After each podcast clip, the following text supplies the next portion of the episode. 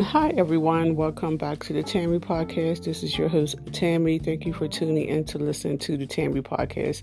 Have y'all ever um, taken your kids to church, or do you take the ki- your kids to church? I remember when I used to take my kids to church. Now, now, kids are impatient. They do not just want to sit there and listen. Most of the time, they don't even know what's going on. I go to church sometimes. In the church that I go to, there be a lot of young families with their kids. And one Sunday, I was like sitting in front of a young family and sitting behind another family. The kids was crawling under the bench. They were throwing their shoes. They were throwing their toys.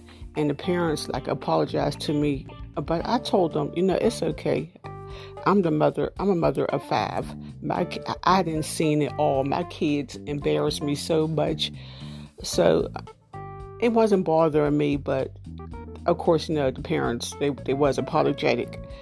But if you take a young kid to church, those kids are not going to pay attention.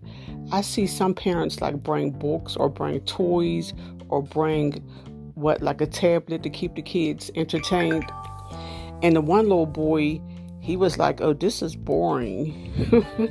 I mean, I ain't gonna lie, I have to agree with him. Um, church is boring, but it's important and it's a good way to start off your week by going to church. And it's just so peaceful. But the kids, of course, they don't understand that because these kids are like under five years old. These kids, they can't sit still for a whole hour. They want to jump up and play with their toys and throw stuff.